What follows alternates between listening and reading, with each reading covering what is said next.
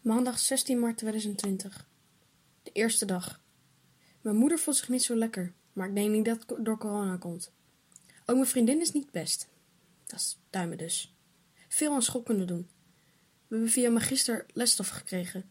Het was ook veel videobellen met mensen. En iedereen van Mellem werd thuisgehouden.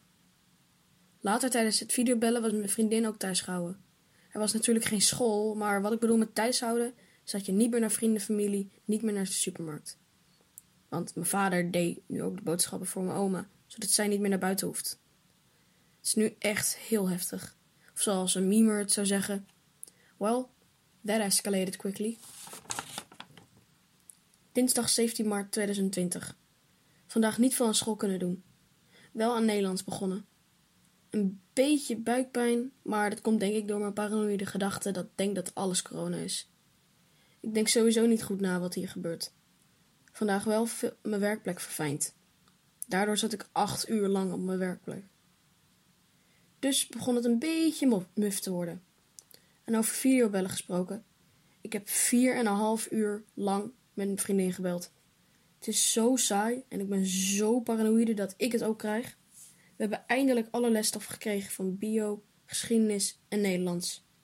En mijn werkplek heeft nu een tv, dus ik heb Fantastic Beast en Where to Find Them gekeken. Woensdag 19 maart 2020. Vandaag was het de eerste online les. Het was grappig en raar.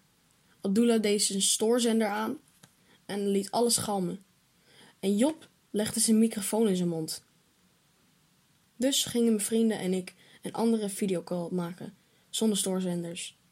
Ik heb wel alles af kunnen krijgen, en we hebben ook Monopoly gespeeld. We hebben een nieuwe gekocht. Want we hadden anders de junior versie. Of de Zwitserse. Dus nu hebben we de originele. En dat was erg grappig om te spelen.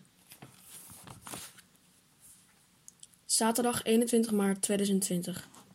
Vandaag is er niet veel gebeurd. Het is ook weekend. Ik heb een paar leuke ideeën gemaakt maar kan ik nog niet uitvoeren. Ik heb voor opa bloemen gehaald. Hij is net thuis uit het ziekenhuis. Of ja, net, gisteravond. Ik mocht niet naar binnen, omdat hij natuurlijk kwetsbaar is. Ik kreeg trouwens een random 4 euro. Het potje Monopoly is ook afgemaakt. Ik mis iedereen heel erg. Nu mijn vriend, vrienden, vrienden, opa en oma en de koning had een toespraak gehouden. En ik denk dat het nog heel lang duurt. Ik ben bang. Als er weer een toespraak is, wordt gehouden, voelt het alsof hij elk moment kan zeggen: Laat alles achter en verlaat uw huis.